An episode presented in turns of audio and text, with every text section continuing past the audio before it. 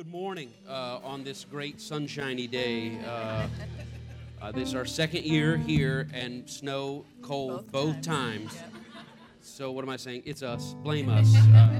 Uh, uh, we brought it from Atlanta uh, with us, uh, where it was a, a freezing 65 degrees when we left. So um, anyway, we're so grateful to God to, to be here. Uh, thank you, pastors, for having us back again. Thank you all for opening your hearts. Uh, we do want to be sensitive to the time. I know we did four hours yesterday. We're going to try to keep it right at three this morning, so um, get you guys out of here before it snows again tonight. Um, but let's go before the Lord in prayer. Father, thank you for this time. We humble our, ourselves before you and before these, your precious people. Bless this man and woman of God, this great Yes, vision, Lord. this great house. And Father, I thank you that you perfect everything that concerns this vision and these visionaries. Father, minister now to us by your Spirit, the great teacher. One message will go forth, but it'll be heard a thousand different ways, customized by the Holy Ghost. You dwell in us, Lord, by your Spirit, but you dwell among us whenever two or three gather together. We acknowledge your presence among us today to touch, heal, deliver, set free, make whole whatever's wrong. You have liberty to make it right. You are the healer and the restorer. Open our eyes, open our ears that we may see and hear. Good seed is getting ready to be released, but seed is not our goal. A harvest is our goal. Yes. That I declare and I thank you, Lord, that there will be production from the fruit uh, uh, of the Word of God coming into our hearts and manifesting in our lives. Your blessing be upon your people. No weapon formed against this time shall prosper. Only the Holy Ghost has liberty. Only the angels are welcome. I bind every satanic and demonic force. You keep your mouth shut. You will not steal. No distraction or confusion, nor sleep, nor slumber, nor pain, nor discomfort will steal the Word of God this morning. And Lord, I pray for everyone serving out front and behind the scenes. They serve in the fruit of the Spirit, the joy of the Lord, and in excellence is unto you. And I thank you that generations are impacted this Yes, day. And it's by your grace and for your glory, Lord. We give you praise. We give you honor. We bless your holy name in the midst of your congregation. We declare this so now in Jesus' name. And all that think those words should come to pass, shout amen. Come on, let's lift up a great shout this morning, a great hand clap. Hallelujah. Glory to God. Amen. Hallelujah. All right, you may be seated this morning, and if you have your Bibles, let's open them to the book of John, uh, the 14th chapter. John, the 14th chapter. I'm uh, joined here by my wife and my bestie and my preaching buddy, and I'm so grateful because I actually did get kind of a little verklempt, uh, torn up there as Pastor was talking when he'd mentioned the BFG. So that's our, our two little ones. That's uh, Mikey and Olivia and Connie and I. We we formed the, the, the group. It's our gang, you know, the best friends gang, and uh, but we do everything together. We are a team, and uh, it's uh, we're missing them today. This is we're usually not apart uh, for very long, but we were out earlier this week, and then um, out again. You know, we come home tonight, I guess. Yeah. Uh, but man, I'm missing those two little kids, and as soon as he mentioned them, my my eyes got all swelled up and uh, started. My eyes started sweating. You ever have that happen where your eyes sweat? You know, just out of, could be the pollen. I don't know. Um, With the snow. with the snow and the pollen. You know how that is. John, John 14. Uh, those of you watching online, we're so grateful to God that you're here. You're probably uh, piled up in snow. You wanted to get here, uh, but uh, you're, you're at uh, Bedside Baptist this morning. We're so grateful for you. Uh, welcome and that you're tuning in with us this morning. And uh, I believe God is going to minister to you. Uh, so, you know, kind of calm the house, still the house, get around that laptop or whatever you're doing, and say, Father, even where we are, speak to us Yes. uh, and, uh, and minister to us. Okay, so John 14, um, we're, we're, we've got a, about four sessions worth of stuff to give you, and uh, it's just going to come at you quickly. So grab what you can grab and then get a CD or DVD or MP3 or whatever they have afterwards. Um, let me start here. Um, sometimes the answer you're looking for is in the three words f- these three words for the children. For the children.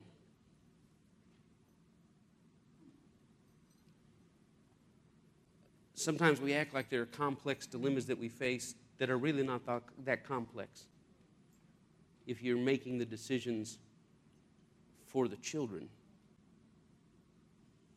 there's enough pain in this world already. enough isolation. We're more connected and, and farther apart than we've ever been. We have more quote unquote friends, but less true relationships than we've ever had. And some of you here or watching this, but I believe here this morning as well, have been tossing around divorce in your mind. And the reason you're going to stay is for the children. So we say, well, what about me? See, that's the problem. I'm so glad the Lord on the cross didn't say, but what about me? Mm. And uh, I've had some dark times in my life.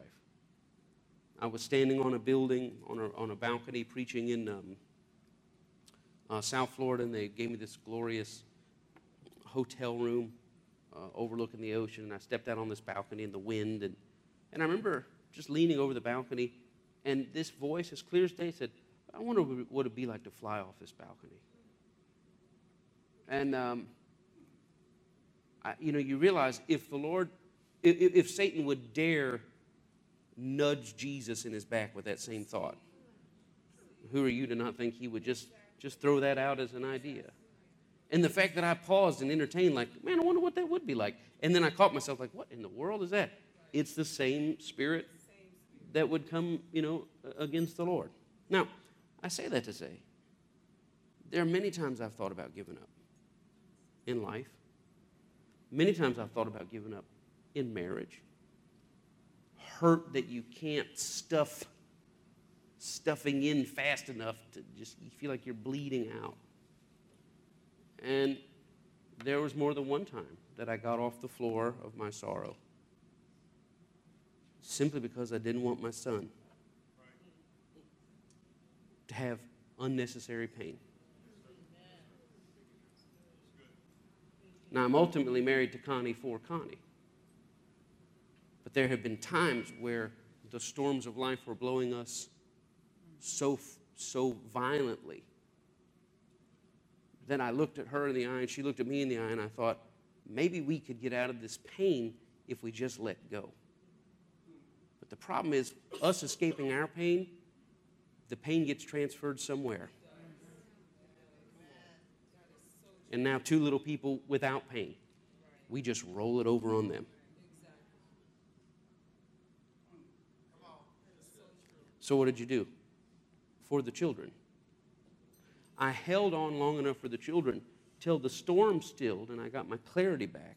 And I was reminded of why I'm in this relationship and why I love this woman and why the sun rises and sets with her because I understand life seasons is fickle and Sometimes you're up and sometimes you're down, and sometimes you love your job, and sometimes you hate your job, and sometimes you love your house, and sometimes you hate your house, and sometimes you, you, you love your career, you love your city, and sometimes you just want to get out, and all this.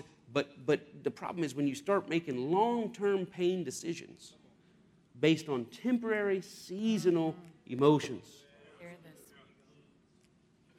And somewhere I knew one day my son would be laying on a pillow next to some young lady he'd just made love to, and they'd be laying there in their 20s, you know, just enjoying all that beauty of young love and marriage and all this other kind of stuff. And I knew in that silence that he would whisper to a, a lady about the pain in his heart that came when his parents sat him down. And all that overcompensation what it takes to love a man that's been through that, what it takes to love a woman that's been through that. I decided that because of the Holy Spirit in me, there were things I was equipped to endure, to walk through, and to hold out for the sun to shine again. That it didn't need to roll over. A 10 year old, a 9 year old, a 7 year old, 14 year old, they don't need to try to figure out the adult world life in childhood is so short and so precious and so quick. It should be preserved and protected with everything you have. And again, I'm not talking about abuse. You know, I'm not talking about your husband greeting you with a baseball bat and he, well, he said to stay. I'm not staying that. You leave, and some of the deacons and I'll come over and, and uh, we'll bring the Mickey Mantle anointing and we'll visit your husband and get him delivered. And, and uh, it's amazing. He doesn't have restraint when it comes to you. I bet four or five brothers and I come over there, he'll have instant restraint. Um, and I'm not talking about a man or a woman abusing your children. I'm not talking about touching your babies or something like that. You, you, you get out of there and you do what you got to do to protect those children. But so many things we think are complex are not complex when the answer is for the children. And my God, it's these damaged childhoods. It's parents that didn't know how to protect the beauty of childhood. That's where you and I, uh, you know, my mom just passed this past, uh, uh, just in December, just, just 60 days ago. And uh, I'll never forget, uh, I think I told the story last time. I was in a business meeting, and my daughter came running through the business meeting and flipping over a couch and jumping and cartwheeling and all this kind of stuff. And I just yelled, I said, hey, stop it, get out of here. And I, she must have been four or five, whatever it was. Get out of here, stop it, go to your room, blah, blah, blah, blah. And my mom looked at me and said, leave her alone. And I said, leave her alone. I said, Are you kidding me? If I had done that when I was four, you know what you would have done to me, you know, back before there was timeout when it was only knockout, you know what I'm saying back then? Uh, you know, and she said, Yeah, yeah, I probably would have yelled at you and I probably would have smacked you, and I'd have been wrong. See, because I was young, I was unmarried, unsaved, no help, living for the world, stressed out, and I didn't know where to take my pain and my frustration, so it boiled down and rolled over to the least place of resistance. The one person, life was giving me drama, your birth father was giving me drama, work was giving me drama, my landlord was giving me drama, my friend was giving me drama, and the one place in my life I knew couldn't push back was you. And she said, So I leaked my adult world down on your little world. And she said, Please let my hindsight become your foresight and protect the, the childhood and the innocence of these children as long as you can and my mom all the way up till the time she passed protected and invested in childhood, in the childhood of my children and many other children. She started a thing in her 60s. She called it Gmail. It was a, a, something Grandma in Love. She found all these people in our church with no grandmother and said, Would it be okay if on the birthdays and on Christmases and whatever, I just loaded up your kids? Because everybody needs a grandma just as somebody, you know, something like that. And, and this was because you get along far enough and you realize that most of your adult damage that you're walking out is echoes and ripples from childhood stuff. And I don't want you in here to hear, well, I don't have any children. A, most of us were children at one time, uh, uh, most of us. B, um, it takes you in this church, in this community, providing love and care and nourishment. I mean, aunts and uncles and good friends, and you know, you have people that just invested in your children. And, and, and, and as a parent, I'm telling you, having that partnership, having somebody else that cares about your children and, and, and, and, and thinks wonderful things of your children, and, and that's what a grandparent does or an aunt is. They're supposed to be the, they're supposed to be the neutral. All I know of you is that I think you walk on water. And children need that somebody that believes in them and sees their wonder no matter what.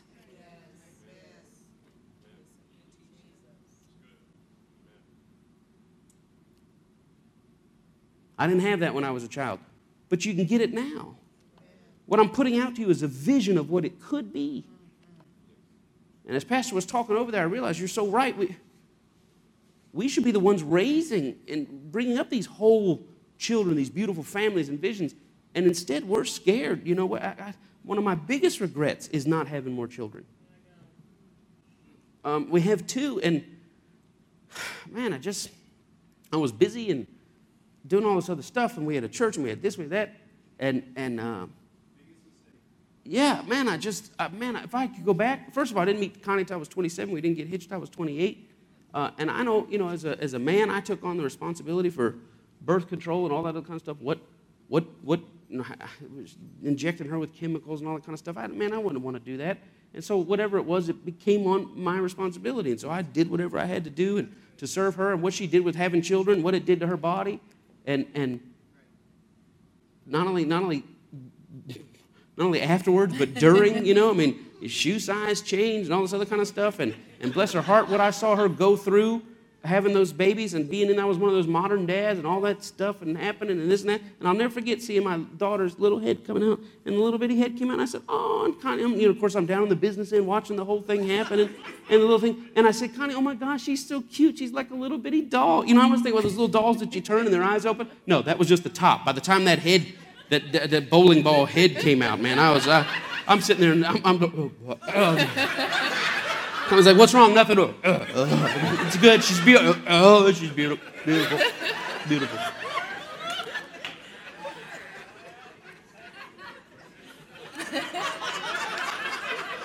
Um,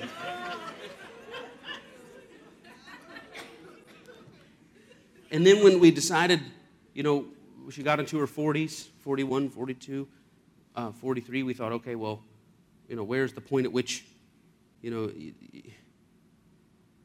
pregnant, you know, there are people that get pregnant at 50 and all that kind of stuff, but that's not kind of where, where we wanted to be. Yeah, we had Yeah. we had a nine-year-old. A nine-year-old. Our youngest was nine, and we talked.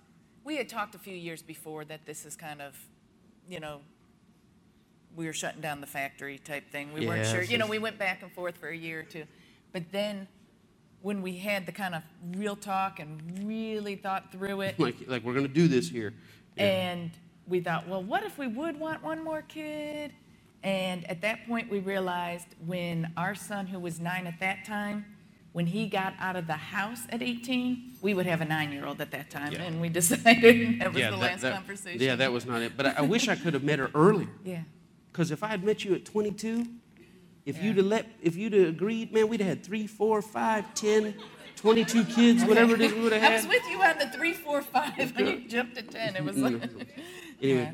but but it's a regret that I have. Not that I don't know if I could even control it, not that I live in shame over it, but man, the beauty of that gift and the sacrifice.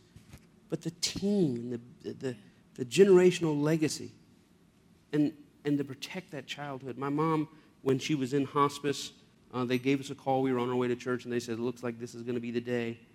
And we were all dressed for church. And uh, so we got up, and, and I said to my kids, 11 and 14, I said, Do you guys want to go? Because, you know, they might not want to see those last moments and that labored breathing and all this kind of stuff.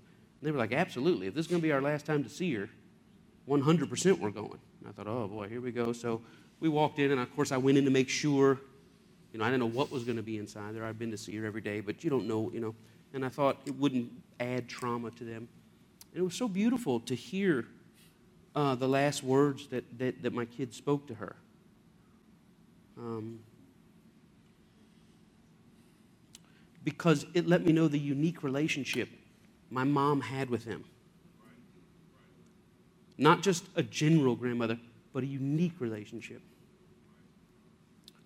And my son, you know, he was, uh, so um, she had given him uh, our, the first dog and his 1st camera, and um, you know, and, and he was talking about all that. And my daughter went into this thing. She grabbed my mom's hand and she said, you know, um, every time we would eat fruit, uh, my mom would always say, um, I bet this is what it must have tasted like in the Garden of Eden.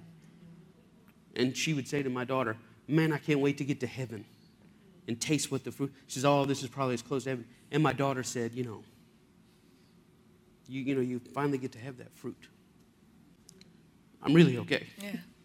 And I'm not helping you at all. Yeah. Yeah, you're supposed to be the strong one Here. I know, I am trying. Mm. But the point beautiful. remains that it was for the children that my mom gave of herself, even through her diagnosis, even through all the stuff that the medicine was doing to her body and all this other kind of stuff. It was it, you, you, you do what you can do to protect and preserve children. My mother was abused from 5 to 13 sexually and raped when she was 23 and all sorts of violence. And you realize when all that trauma, and you, you call yourself, I'm, an, I'm a whole adult, but so much of the whole adult we are is compensating for that brokenness as a child. Mm-hmm. She started a ministry just dealing with people who had been sexually abused as children and people in their 60s and 70s who had never told anyone, told my mother for the first time what happened to the little child inside them. And you'd be surprised how much you end up protecting that child and compensating for that child and how haunted that child is by footsteps in a hallway or a turn of a doorknob or a smell of cologne because that little child was never protected. And she passed on to me, my, my God, whatever you do, protect and preserve the beauty of children and childhood. I had not planned to go this way, but when Pastor started out what he's saying, I mean, this is it. This is the foundation of the church. It's you and I being whole in Christ, you and I hooking up with other whole people in Christ, building families to maybe give our children and grandchildren what we never had. You know, it- we keep repeating the same mistakes and the same error and the same dysfunction. It's no wonder we've not taken more territory as the body of Christ when we're having to start over generation by generation. But here in Ambassadors, you have a shot to maybe not have your children and grandchildren repeat the mistakes you made, but maybe standing on your shoulders, they can go higher and farther than we've ever gone. You got something? I, Yeah, we are no, way off. No, I- no, this- no, I think we're in the flow of the Holy Spirit. I was thinking about how the theme is building and constructing families. And one of the things that we realize is that people who did not have a role model. Maybe grew up in a broken home with not the mom and dad together, or an abusive situation, or just parents who were dealt the cards they were dealt with doing the best they can do. Yeah. You know, one of the things is we deal with what our parents dropped on us. And a lot of times we can grow up being angry at them. Why did you do this? Why, why could you not, you know, give me more or be there for me like I needed you to be there? And there's, there's definitely quote unquote bad parents mm-hmm. when we get into talking about abuse or neglect and things like that. But a lot of times mm-hmm. we're dealing with parents who were just dealt a bad hand of cards Unskilled. unskilled parenting, no role model, no tools. And I know you have great examples mm-hmm. on when people have tools, but nobody showed them how to use those tools. So I think about, you know, I see saws and hammers and things here. And if you have those tools, you come in week in and week out getting the tools, but if you don't have the role model, which you have in your pastors, Yeah. to show you how to use those tools. And so I know when you grow up, you use the example of growing up with a single mom and never knowing how to use a hammer. Yeah, Never it's- it- knowing a screwdriver, you know. Yeah, well, my single mom, so my, my dad. Didn't have a screwdriver. my birth father drank himself up. My mom um, was was gone when I was about 14 or 15 months, and we had she had a couple hundred bucks in a couch, and um, so we left and moved to Florida from Indiana, and um, it's a long story, but she ended up starting a business and making gazillions of dollars and, and all this other kind of stuff, and really built a life. And met my adoptive father many years later. So I spent about eight years just with her, and we didn't have a, a uh, screwdriver. We had a, a butter knife. You know, it's like we got to screw this in. Go get the butter knife. You know, she won, we hung pictures just like everybody else, but hers was done with a shoe. She's like, go get a shoe out of my closet. And we hung, we tapped the nail in. So this is, and then I got adopted. Uh, my she remarried, and this guy adopted me as my dad. He had all sorts of tools, and he's like, we're going to build a fort, but I never held a hammer. Go get that hammer and nail it in, and I'm grabbing the claw, the head of the hammer, pushing it like this, and he goes, no, no, go down here, get the way. But you can put a tool in somebody's hand, but with no no model to use it. You know, that's why the information of the word is, is one thing, but the impartation from leadership that you can imitate is, an, is another thing entirely. So that's why pastors are so important. That's why it's not. It's just certain things you can't get off the internet. There's certain things you can't get out of an article. You have to have something to duplicate, something to model, something something whose very presence and conduct is a constant rebuke to your thinking that they do it one way and it rebukes and they didn't even say anything but the, but the way they carry themselves the way they love the way they respond it, it, it, it, it corrected you without even being an overt correction because it showed you a higher way mm-hmm. And let me just finish up with this for this point that we grow up angry at our parents, but I think when you get to a point and can see, wait, they were doing the best with the cards they were dealt.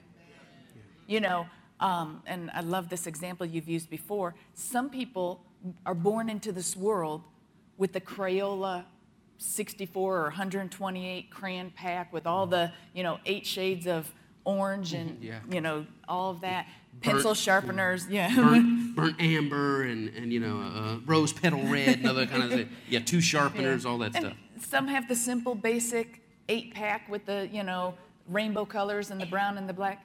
But some of us came with the two little pack of crayons that you get at Cracker Barrel or at the Olive Garden or restaurant, you know. Olive- and they have two of the same color, two Yeah. yellow crayons, one broken, one half chewed up. yeah the label chewed off. It's like well here you go. And i'm supposed to paint something beautiful with this. And that's the thing. Our natural father and mother gave us what they had. And really the world dropped on us was what was dropped on them many mm-hmm. times. It was dropped on and it's really the world that adam dropped on us mm-hmm. Yeah, you go back far enough, Yeah. you're going to end up in a garden. And everybody has been living in a combination of, of sinful and broken since that time. but our Heavenly Father Yes. and the Word of God and the Holy Spirit within now all of a sudden give us a different choice palette that we don't have to perpetuate dysfunction. And remember this just because you survived it doesn't mean it was the best way. You know, my dad, my dad beat me with an extension cord and I turned out okay. Well, we can spend some time later talking about turned out okay. We can evaluate exactly what that, Define means. Yeah, uh, you know, because your wife ain't talking to you and your other son ain't talking to you and uh, the pastor's getting ready to throw you out, but you turned out okay. Um, but you say, well, I, you know, I, you know, my dad punched me when I was little and I turned out okay. The fact that you survived that dysfunction doesn't mean you should pass it on. Yeah, and we compensate for our dysfunction versus seeking out wholeness. Yeah, and, and, and raising your children, uh, this is such a key thing, and realizing you're, you're stewarding them, that you're not trying to control and manage, you're stewarding them. If I'm at your house and I don't hear your, you have a five year old, and I'm there for two hours having a meeting, and I leave, and on my way out realize there was a child at five years old in the house, and I didn't hear him, if I don't hear a, child, a five year old for two, three hours, something's not right. I pride myself on I, my children are obedient as my dog. That, oh, that's, you are raising dysfunction.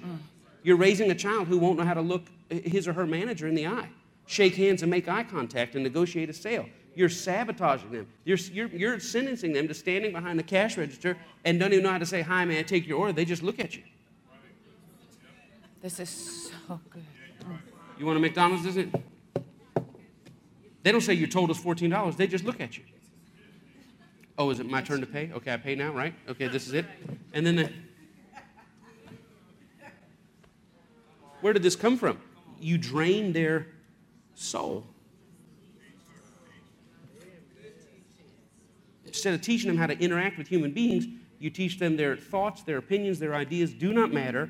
Uh, the world is set for you.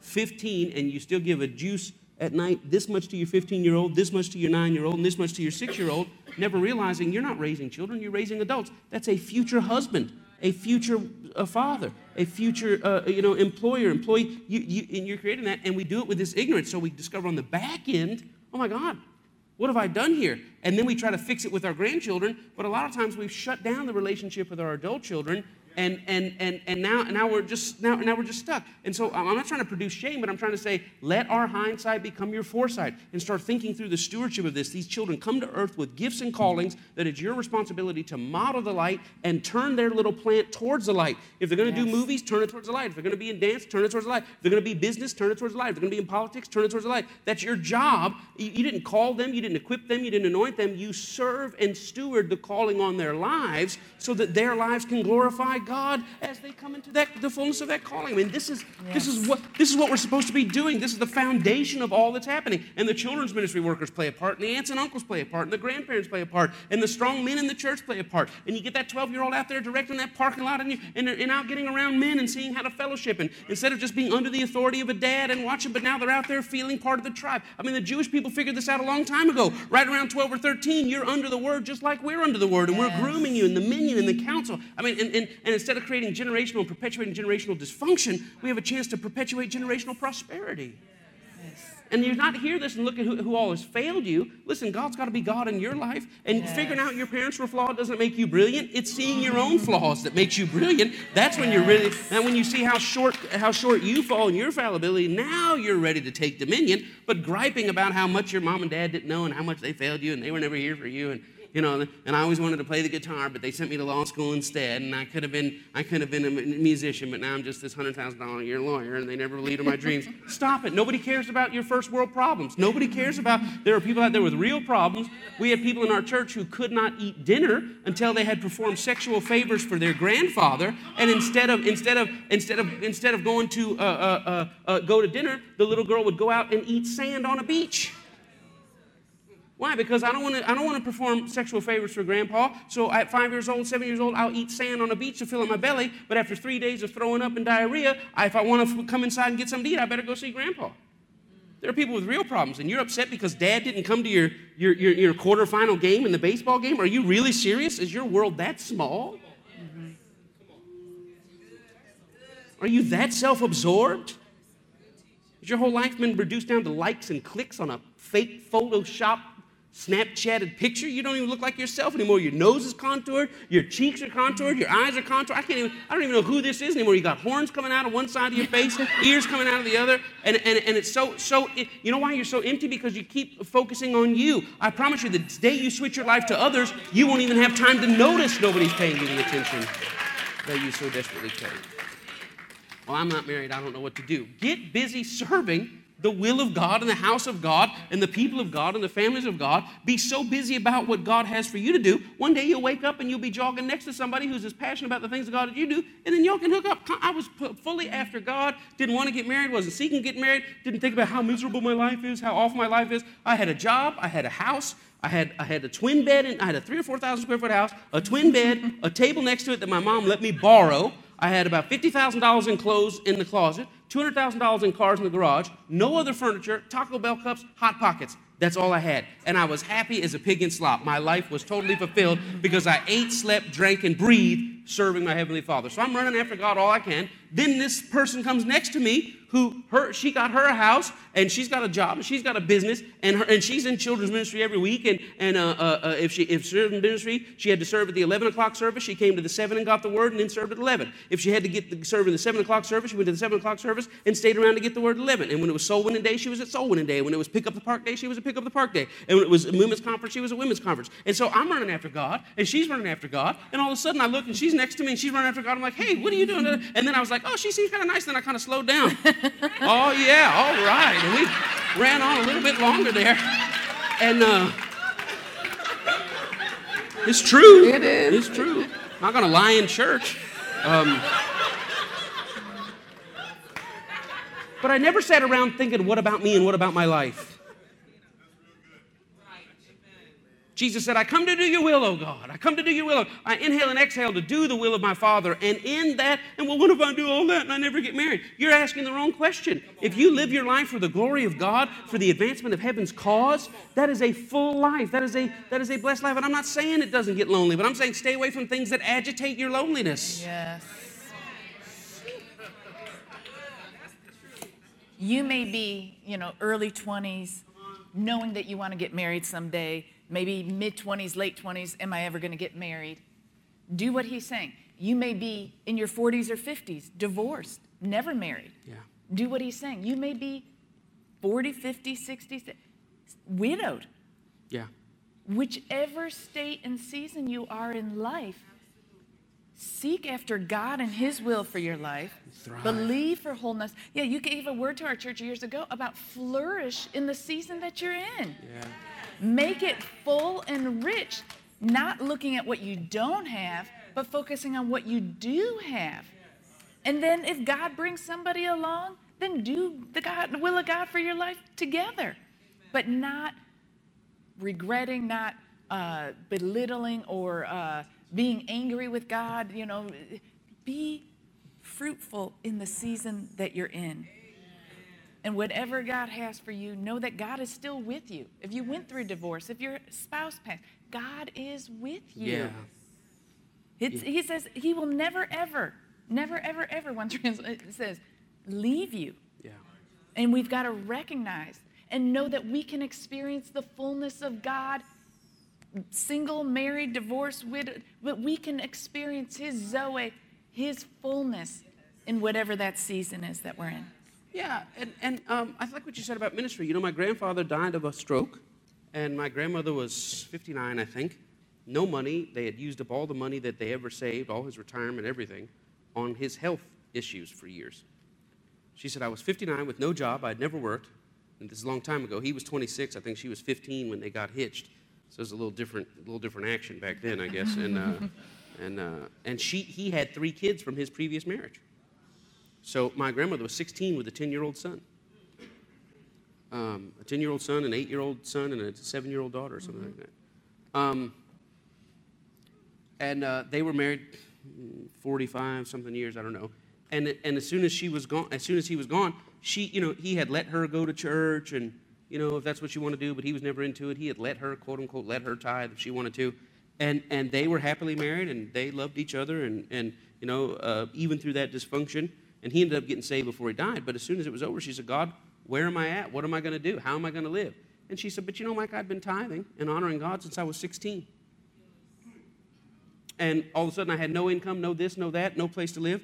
And I remembered all that seed I had in the ground. And you know, I have never missed a beat. And some, some multi gazillionaire from another part of the country uh, found her, offered her a job to run his mobile home park, gave her a home, and said, You just stay here and go around once a month and collect all the stuff and send it to me. And she lived there for 30 something years almost uh, uh, there and was taken care of and was uh, generous and sowing in her church and, and supporting the missions. And she became a little preacher and would preach to anybody. And she told me one time, she said, Mike, I, I said, What do you do now, Grandma? She said, I take care of old people. I said, Grandma, no offense, but you are old. She said, No. She said, No, these people are old as, as dirt. She said, They've been around a long time. She said, I'm talking about people that have been around since God was a boy. I said, Okay, that is old. That, uh, I said, that, that is old, you know. So, um, and she would, and she would go in and, and, with amputees, she would clean their wounds and minister to them. And uh, had one lady whose son was strung out on drugs, and uh, was, was in the, uh, in the uh, uh hospice or whatever. And she said, I want to find my son. And my, my grandmother went down to the hood and, and, and walked around until she found this son in this crack house, drug him up to go see his mother, got him rededicated, brought him back. She says, You need to stay here and I'll bring you here every day until she passes, whatever. I mean, this was her whole life. And she did that all the way up until she died. She told my mom, uh, that she died a few years ago, she said, I know I can't go anywhere yet because there's one lady in this nursing home that ha- doesn't know the Lord yet, and, and I'm just believing God for the open door. And my grandmother talked to her at 4 o'clock in the afternoon and was gone that next morning. She talked to that woman about the Lord at 4 o'clock in the afternoon, knew she had finished her assignment, and was gone uh, at, at, six by six o'clock the next day because she came to do the will of God. And you've got to decide. You did not see what was coming down the pipe, but God did.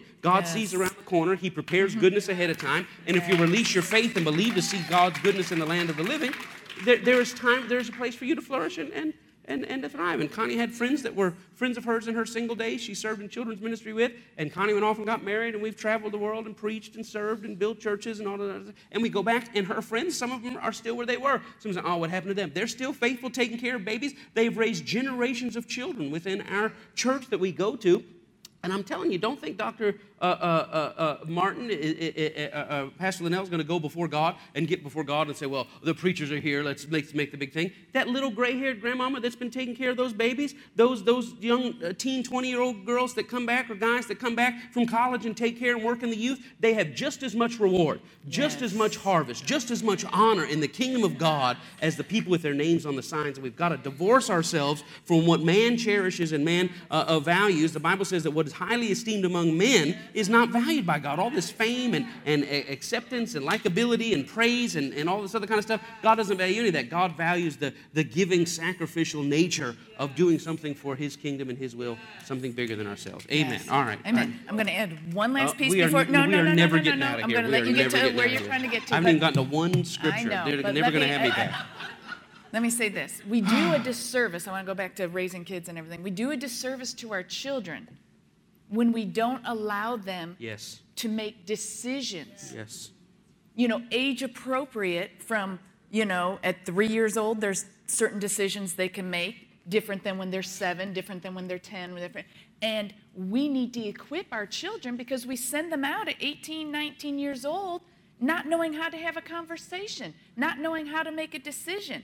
And when we tell our children, your, your thoughts and your ideas don't matter, yeah. you're going to do what I say you're going to do, or they ask for something and you don't give them reasoning, maybe you say yes, maybe you say no, but if you don't give them reasoning as to why you're telling them they can't go do this, you just shut them down and say, because I said so, you're not, they're not going to be able to develop these skills and the higher functioning of decision making that they need to get out into the world. So, so we send them out ill equipped. Yeah. Your child should know how to have a conversation with an adult. Mm-hmm. Your child should know how to order food for themselves. I'm not restaurant. talking about your two year old, but even still, you can allow them, at, you know, as they're growing four, five, seven, to start doing such things. But your 14 year old should be able to speak to the server with manners. Order a pizza. Order, yeah. Call up and order a pizza. Know how to make a phone call and ask, you know, I think my daughter was looking for some books for school a few weeks ago, and I said, call the bookstore, ask them, you know. But they should be able to do these things. But when they get out, don't know how to handle money, don't know how to make a decision, don't know how to speak to an adult and look them in the hand, eye and shake their hand. my son, bless his heart, he, we left on Friday and he went with his friend to the bowling alley. I gave him money. Uh, you know, I could figure out, okay, what is he going to need? And then to have snack and everything. I gave him some money. And, you know, he wanted to be real responsible. He's 11 and, you know, he's a boy and he's working on being responsible and mature. And I said, buddy, I know, you know, you got this and sent him on his way. And I talked to him that evening when we landed here. And he said, well, mom, I kind of, what did he, how did he put it? I didn't do a good thing or something. And I thought, well, you know, he went bowling, and I thought, well, maybe, you know, he didn't do, you know, well bowling or just, you know, whatever. And I said, what happened, buddy? And he said, well, we went to the arcade, and some of the kids didn't have money for the arcade, so I let them use all my money. And I said, okay, no problem. You know, I'd rather have him have a big, generous heart. But the issue was he didn't have money to pay for the bowling. so the, thankfully the parent that he was with covered it and everything but you know you it's funny but i see now i have to the next time he goes help him you know okay you got this for this this for that and you know and but if you never let your kids handle money yeah. they're going to get out if you never let them know you know my daughter she's in ninth grade and she's got a project she's working now for the, this semester the cost of living how to handle rent and you know find a place to live and how much it's going to cost and how much you make and your bills and it but we have to train and unfortunately the school systems don't no. teach these things. So if the kids aren't learning it at home but we do such a disservice to our children when we don't give them the ability to think for themselves the ability to express ideas. Give your uh, children an opportunity to talk. I'm telling you if you give your children an opportunity to talk you are going to learn a whole bunch about what's going on in that head of theirs. Yeah, if they, if they, feel safe, they got stuff to say. Mm-hmm. Uh, my daughter, we're dealing with uh, the boy girl stuff now. Um, and my daughter goes to the mall, and everybody's saying, What's your Snapchat? And what's this? And I mean, at church, you'll walk down the aisle at church, and five guys will say, Hey, what's your, whatever they call it, Snap. I don't even know if yeah, Snap is know. cool anymore since the Kardashians slammed it or whatever. Anyway, uh, uh, so anyway, um, and, I, and, I, and you have to empower your children with answers. Yeah, you have to empower them with what to say. Here, well, here, you know, here's one way you can respond. Here's one way you can say, somebody's saying this to me, Dad, somebody's saying that to me. What do you think? And my daughter was handling a lot of stuff on her own and getting herself deeper and deeper in a hole. I said, Well, I know you're 14 and have the whole world figured out, but your mom and I know a little bit. Why don't you read the text to us before you send it? Maybe we can say, ah, I wouldn't say that. I'd change that. I'd change this. So, anyway, there's this guy who did this really slick trick on her the other day and said, uh, My daughter's name was Olivia. He said, Is this your phone number? He said, I have an Olivia in my phone, but I don't know if it's the right Olivia. Is that your phone number? And it was like, no, that's not my phone number. He goes, well, can you go ahead and put the phone number in? And I, we have told her, I said, look, I don't mind you having guys' phone numbers and things like that, or them having your phone number, but um, yeah, that was next level skills. That guy worked there. So, um, um, but anyway, I said, but but just let us know first. I said, just just let us know first. She said, so he handed me the phone, and she said, Dad, I freaked. I panicked. I said, What did you do? She said, Well, I just pretended I was typing it in and hit done and handed it back. It doesn't have my number in it. I said, Well, that's, that's a pretty good move. Anyway, uh, uh, I, said, uh, I said, But do you want do you want him to have your number? She said, Yeah, he's a really cool guy. He's friends with my friend MJ and blah, blah, blah. And I said, Well, go ahead. And, and he said, She said, I don't know how to handle it now. What am I going to do? I said, Okay, well, let's walk through it. I said, uh, Okay, start with this. Um, why don't you reach out to your friend and say, Hey, can you forward this to so and so? And start with this. You ever have one of those embarrassing things that you do, and later on you're like, oh my gosh, why did I do that? Yeah, well, that happened to me tonight. Mm-hmm. Uh, I typically have to ask my parents before this because she doesn't want me to do one on one guide uh, text and stuff like that. And so when you hand me your phone, I really want you to have my number, but I knew I had to ask my parents first, and it just became a great opportunity to X out of it. Anyway, I was not trying to hurt you, but here's my number, blah, blah, blah. So it all worked out in the end, you know. And I told her, I said, Olivia, there's two types of women. Women who get put in a corner and panic from a position of weakness, or who get put in a corner and panic from a position of strength. I said, You could have just as easily come home and said, I panicked because I knew you asked me not to do that, so I didn't know what to do, so I gave him my number. But I said, Instead, you said, I panicked, but I still honored God and my parents in the middle of my panic. And there are a lot of people that your friends say, Hey, I know we're supposed to go here, but we're going to go there and, you, and, you, and you, you, you know you don't want to go, you know you don't want to do it, but you panic, and so you say yes to what you shouldn't say yes to. And I said, You just got to figure out what type of person you are. Are you a person that still possesses yourself and can be yourself even when the things are going the other way? Or are you a person that panics and yields instead of panics and stands? This is identity. Yes. I always tell my, well, you're capable. You got it figured out. That sounds reasonable to me. I mean, you're a smart person. And I always try to tell them, think it through now. You remember that guy you were crushing over, and oh my gosh, and you thought, wow, I've never had a kiss. He might be my great first kiss. I said, how's that going? He said, Dad, he's dated five other girls in the youth ministry since then. I said, are you glad that wasn't your first kiss? She said, you have no idea. I said, well, let me tell you a thing about first kisses. Someday you're going to be laying on a pillow next to a guy one day that your husband or ever, or maybe long before that, and they're going to say, well, tell me about your first kiss. And now you're going to have to have all sorts of information. I said, are you so glad that's not on your resume? She said, you have no idea. Because if I had to explain what a clown this guy was to somebody else, he may wonder why I would ever want to be with a clown like that. I said, see, let my hindsight become your foresight. Uh, think all this kind of stuff through. Nothing wrong with the first kiss, nothing wrong with all that kind of stuff. These are all parts of growing up. But my God, look around the corner and think how it's going to play out in a few years and then step back. She said, Dad, I would have just been the 14th girl that this guy dated in the youth ministry. And I'm so glad I wasn't number 14 because I said, You and your 10 girlfriends would be sitting around in your 20s going, Well, you went out with Freddie, didn't you? And you went out with Freddie, didn't you? And you went out, you'd be the only person there going, Nope, never went out with Freddie, never went out with Freddie. Uh, so, so these are the type of things you have to empower your children. I used to mess with my kids all the time. We'd be walking down the street and there'd be a garage open and they'd have all this candy or soda. And I would say to my son, Hey, man, walk up there and grab that soda. I'm not going to do that. Go on and do it, man. Go get a soda for me. I'm thirsty. Man, you're not cool. Go get this. Dad, you stop, stop playing. And I would do it all the time. We were in Publix. I don't know if they had Publix here, whatever. The sandwiches. Uh, grocery store. Grocery store. We yeah. got a sandwich on the way out. And I said, man, put it in your pocket. Let's go. Just put it in your pocket. He said, Dad, we got to pay for it. I said, put it in your pocket, man. They're not going to put you in jail. You're eight. Let's go. And, and I walked in. And he said, Dad, I'm not going to do that. And, and, and said, why would you do that? Because I want to empower my children when they get in a complex situation to know how to respond instinctively to just freeze. I'm not walking out the door. I said, well, you're going to be left here. You better put that sandwich in your pocket. Dad, I'm not doing that. And you try to role play with them. Why? Because instead of letting life happen to them, you empower them with the word and with confidence on the inside so that they know how to negotiate this very complex I've got. I've got to we- say yeah, this. I've got to say this, and then I'm going to be quiet. You realize we are never being invited back. Yes. This building on an identity and security in Oh your children is huge. I did not have that. So when Mike was telling her the other day about the, um, there's two kinds of people who panic, and you know, I was so proud of her, and I'm so grateful. I just give praise to God for this gift that He's given me in these two children, because I think about what I would have done, the situations I was put in. I would have panicked and went the wrong way. But I feel like I didn't have anybody to go to, not a, a, support or an open door to go, hey, listen, you know, this thing happened to me or I'm in this situation, what do I do? But when you give that opportunity for your children to come and share and talk and, you know, churn the wisdom of God or what do I do in this situation, it's huge. Because if they get in a situation and feel like they don't have someone to talk to or support, they, they bottle it up and just get deeper and deeper and deeper in the hole. And I see how much of my Yeah.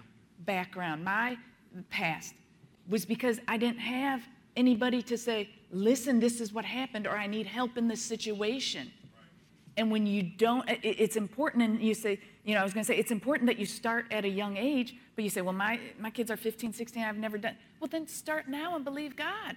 But if you have young children, start. When our daughter, she was two or three or whatever, and we had asked her some sort of question about a show or something. Do you remember this? We were, it seems like we were at your parents' house. And she freaked out and shut down. And I Yeah. noticed when she was five and six, we would try to open Yeah, the door yeah. of communication with her, and she would just freak out and shut down.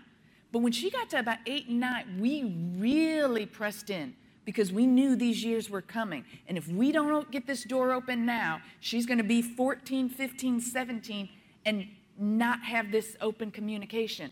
And I'm so glad that we, we pushed against it and did not allow her to keep to herself. Because in these situations now that she's in, we have this and we give God praise that she comes to us for advice. She comes and says, This happened. And it's so good when we get in the car and she's able to pour out or share this thing, or, you know, it, I give God praise because it's only through the wisdom of God that we even knew that this is so important. Yeah, and all children have different personalities, different strengths and weaknesses, the way their gift cluster is stacked. One of the things that was happening with Olivia, I think she was so smart, she felt pressure that if she didn't know anything, it was a sign of weakness. That's true. So, so I can't come and say I don't know because the way I see myself is somebody that's supposed to know. So we had this talk with her about sex, and I was, you know, uh, they were having a thing in the youth ministry, and they're going to talk about masturbation and transgender and lesbian and da da da. And they bring this card home and say, "So parents, here's what we're talking about Sunday." And I'm like, okay, I need to prepare my child. and so I went, I said, do you know what these things are? And we went, and I said, so, okay, so what that is, is sometimes when a person touches themselves, it feels pleasurable, and you get all these things. And that's what, okay, so when a, two, a guy and a girl do this, and the girl and the guy, but then sometimes a girl and a girl, and I said, what this is, and da da da. I said, now what's basically happened is your body and this, and that. so it's going to start working overtime as you go through puberty, and when the factory works overtime, your skin might freak out, or this kind of thing, and so, you know, you'll grow, and it might take a while for your head to catch up with your smile or your jaw, or, you know, and sometimes you go through this awkward thing, and your hair will cooperate and this and that. And then your body is like, hey, God made us to reproduce. And every month it's like, hey, we having a baby? Nope. All right, out. All right, we're going to have another baby? No. All right, and it's just going to happen. And it's the greatest thing in the world. I mean, everything that's happening. So I went through this whole thing. And, and I, you know, of course, I'm sweating and Connie's sweating. And, and Olivia just looks at us and goes, okay. And uh, so we got up and we hugged and went on about it. She came back around the corner. She goes, you know what? You all did really well at that. I was nervous because I knew this was coming eventually. You guys did much better than I thought you would, so good job. And I was like, wait a minute, what? what, what? I was like, you, you're telling me how good we did, you know, kind of. But, but as smart as she is, she didn't know anything.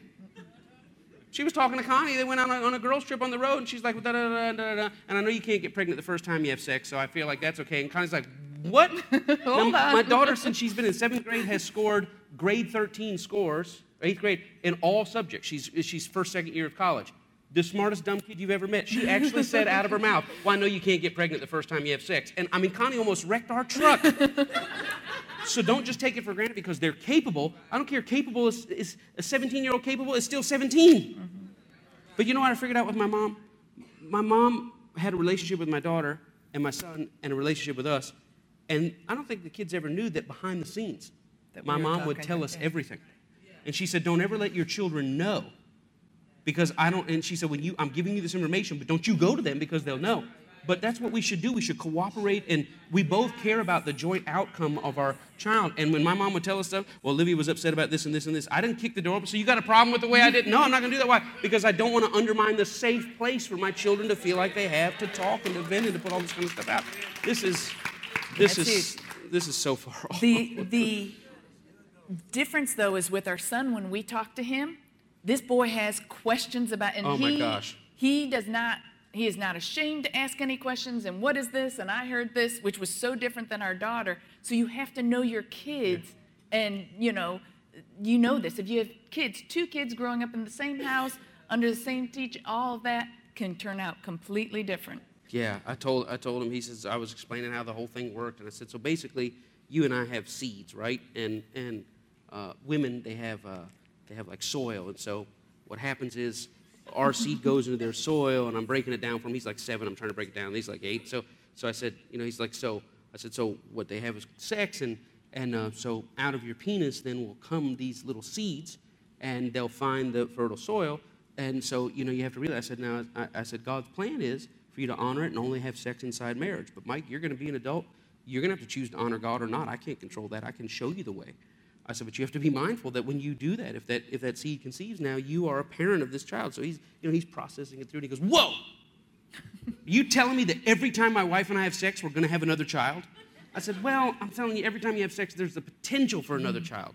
But then there'll be things that you can do to kind of prevent that. And I thought, okay, am I, how am I going into condom now? Is that where I'm going? Condom? Okay, so I said, I want you to think of it this way. Like, like, what if there was a barrier? Like, let's pretend I had like a squirt gun, and then I put a baggie over the front of the squirt gun, and and, and he's just kind of looking at me. And I mean, it, and, and the problem is with him, every time you give him more information, he's going to think on it and come back with another question.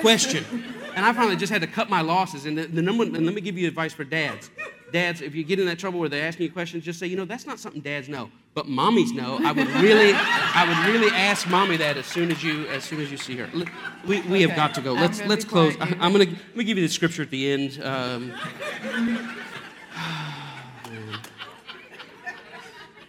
is, is, is, is, is, Dr. Martin's fault. I, I was going on notes. He started sharing on babies. My heart exploded, and now you have this that we have here. So don't, don't blame me. Blame the host. Um, my heart got so full listening to him talk. I just, Yes. I was tearing up right there. So um, Jesus, verse 6, saith unto them, I am the way, John 14. I'm the way. And if you hadn't found John 14, I gave you an hour to find it. So look, I, I can't stall anymore. Look on with someone else. Huh? Jesus saith unto them, I am the way, the truth, and the life. No man can come unto the Father but by me. Verse 7 If you had known me, you should have known my Father also. And from henceforth, from this moment forward, you know the Father and you have seen the Father. And Philip saith unto him, Lord, show us the Father, and it sufficeth us. Here it is.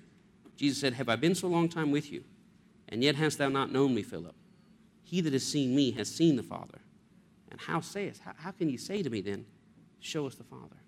Now, what I was going to talk to you about this morning is this idea that there's no place you can look from Genesis to the book of Acts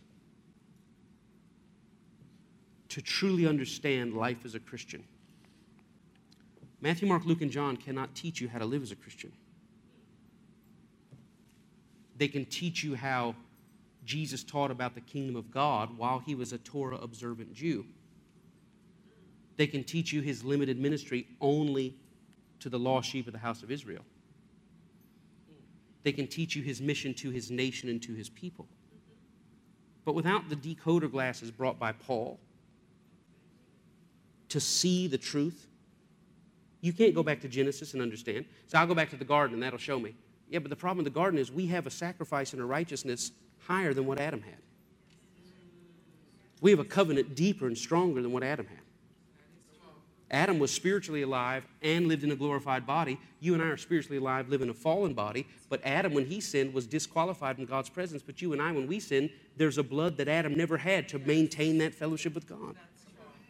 You can't see it through Deuteronomy, Exodus, Leviticus, Numbers, Isaiah. You can't see it. And you can, really, the first 15 chapters of the book of Acts, it's very hard to figure out because they thought you still had to be Jewish and circumcised in order to be a Christian and keep the law.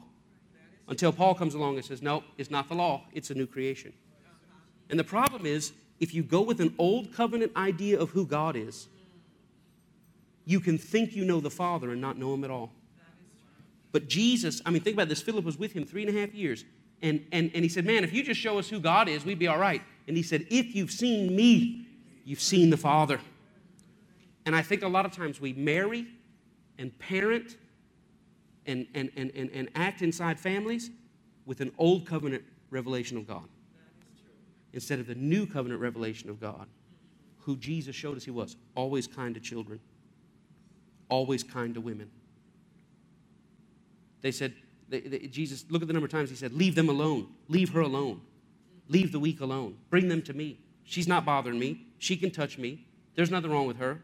You think you're better than her? I mean, this is Jesus now showing us who the Father is. No, I see in the Old Covenant, you see in the Old Covenant God dealing with the fallen world after their sins but that's not where we are now. That Jesus has come and put the sacrifice into the earth to take away the sins of the whole world. The way God deals with people now is different, and you don't want to come out of Matthew, Mark, Luke, and John imitating God as revealed in Exodus. You want to come out of Matthew, Mark, Luke, and John living and imitating as Jesus revealed God's love to us through the new covenant. So when the Bible says that, that we are to love our children, we think, yes, to sit on the throne and to demand. Because we look in the wrong place for who God is. Yes, I'm, I'm, I'm supposed to be like Jesus inside my marriage. And we think, yes, that's right, I'm going to sit on my throne and, and the church is going to worship me. That's the wrong idea. It says he, you want to be like Jesus to your wife, laying down your life for her. And so a wrong understanding of who God is creates a wrong reflection of who we are. And now we hop in institutions and we start carrying ourselves in an unproductive way. And the truth is that in a house, you are the chief servant as a husband, you are the chief servant as a father. And when I sit down and I come down, I come out of my office and I sit down and we're all sitting and Connie's fixing dinner or this or that, and she said, and I see there's no drinks on the table. I'm not Old Testament dad. Who will bring a drink to my throne? I'm, I'm like Jesus' dad. I'm the first to hop up and say, Mikey, what can I get you? What do you want? Livy, what do you want? Baby, you want water? I get, and then, Ned, we got it. No, we got, it. no, I got it. Why? Because my job is to model a sense of community. I don't want to raise my children where they're like, man, I can't wait to get older so I can sit on the throne and boss people around. I want them to never graduate from the idea that you're always going to be serving to make our household better, to make our household richer, because, because that's who we are. But if you don't see God right, you won't see you right, you won't see them right, you won't conduct yourself right. And this is generationally as well. Mm-hmm for your parents and your grandparents, to honor your parents as they age, to sow and to bless and to serve. I, I don't know, you know, my mom called me, and I'm closing here right before, about a month or so before she passed. Uh, and she said, um, my dad said, you need to come over right now. So, of course, you know, I came over. And she said, Mike, is there anything you need to hear from me? Said, No, ma'am. I said, You've given a little guy all that he could ever want. I mean, you made me so rich. You've given me memories, a foundation, an example, wisdom. Love my wife. You've loved my children. Mom, is there anything I can give for you? No. She said, I said, Do you know I love you? She said, Mike, yeah. And, and the last month of her life, she didn't see me very much. And it's very strange because she has heard every message that I've ever preached. Uh, when I would go travel around, if, if she would invite me over for dinner, if I came to the door and knocked on the door and didn't have the CD from where I had just been, she would not let me in the door. It's true. She Yeah. would not let me in the door. She would say, she would open the door and I could smell the food inside. She said, How you doing? I said, I'm good. Can I come in? She said, Do you have something for me? When we got married, Yeah. they were living out of state, and he would preach, and I'd put him in the mail. Yeah, put him in the mail the next day. This is before internet. And So all that. before internet, so when internet came, I would be preaching no matter where I went. in the world. She would be on right now. And before I would even get my seat and step back and sit down, there'd be a text. That was that was good. I got a lot out of that. This blessed me, this and that. And and I knew in that last month when I didn't hear from her, and kind of said, Do you want to go see your mom? And I said, No. I said, if if she's not calling me and asking me to come, she's dealing. And she told me in the last month of her life, she said, Mike, I feel there's more of me over in the spirit than is here. And I said, Mom, you don't have to apologize. She said, I know I haven't seen you. I know I haven't talked to you. I said, Mom, you don't owe me anything. I said, You've given me all a person could give. I said, and trust me, I know you love me. I said, I know I'm like your fourth or fifth favorite person on the planet, you know. Uh, and she says, I can't believe it. I'm on my deathbed and you're making me feel guilty. I said, Well, it's part of my charm. It's part of my charm. And she said, Well, it's interesting you say that because she said, I can't really talk much, but I lay here and I pray. God, let my boy know how much I love him. So I don't know what type of son I was. But my God, I purpose to honor my mother and father. My mom passed December 16th. The next week I was out shopping for Christmas cards and to go 43 years buying a card for mom and a card for dad. And the first time you don't buy a card for mom. And I got, oh, we got to go. I got, I got stuck there in, um, in Target just staring. And the Lord said, Why don't you take the love you had for your mom and roll it over and double up on dad? And I said, Dad, you're not going to miss a beat with everything in us. We are not going to sorrow. We are not going to grieve. We are going to honor you to that next level. And now my whole life and love is rolled to Him. Mm-hmm. Why? Because not only is it what they need and what they deserve, but it's right and it has a reward. So when we talk about parenting and children, we're not just talking about little bitties. We're talking about through generations, honoring our mother and father that it may be well with us and that we may live long